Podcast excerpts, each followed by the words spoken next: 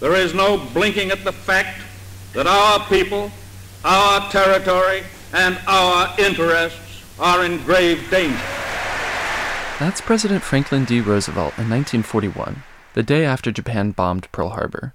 The president asked Congress to declare war on Japan, and in February of 1942, he signed Executive Order 9066, which forced Japanese American citizens on the West Coast into internment camps. 121 of those detained Nisei, or second generation citizens, were students at USC. Setsuko Matsunaga Nishi was one of them.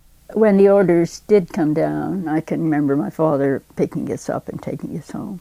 That's from an interview Miss Nishi gave to the University of Massachusetts in 2011. She's since passed away, but in February of 1942, she was just a junior at USC.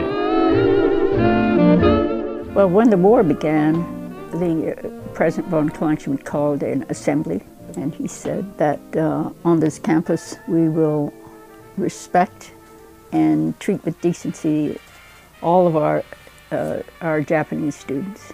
So that was quite a nice thing. Later that month, she and her family were forcefully relocated to the Santa Anita Detention Center. Uh, and we were assigned a room about no bigger than this for the six of us. So we had the, those army cots lined up side by side. Being forced out of her education was especially crushing to her parents and other first generation, or Issei, Japanese Americans to that generation, going to school was one of the most important things. That's Tim Yuge, who works at the Annenberg School. That's why they worked hard at whether it be, be housekeeping, um, doing menial labor, working the farms. Uh, that's what they needed to do because they wanted to make sure their families went to school. Yuge's uncle, Hitoshi Sagashima, was also a USC student who was interned during World War II it's one of those things that uh, the Japanese Isseis and Niseis, the Japanese word is shikataganai. It's like it just can't be helped, so they accepted it.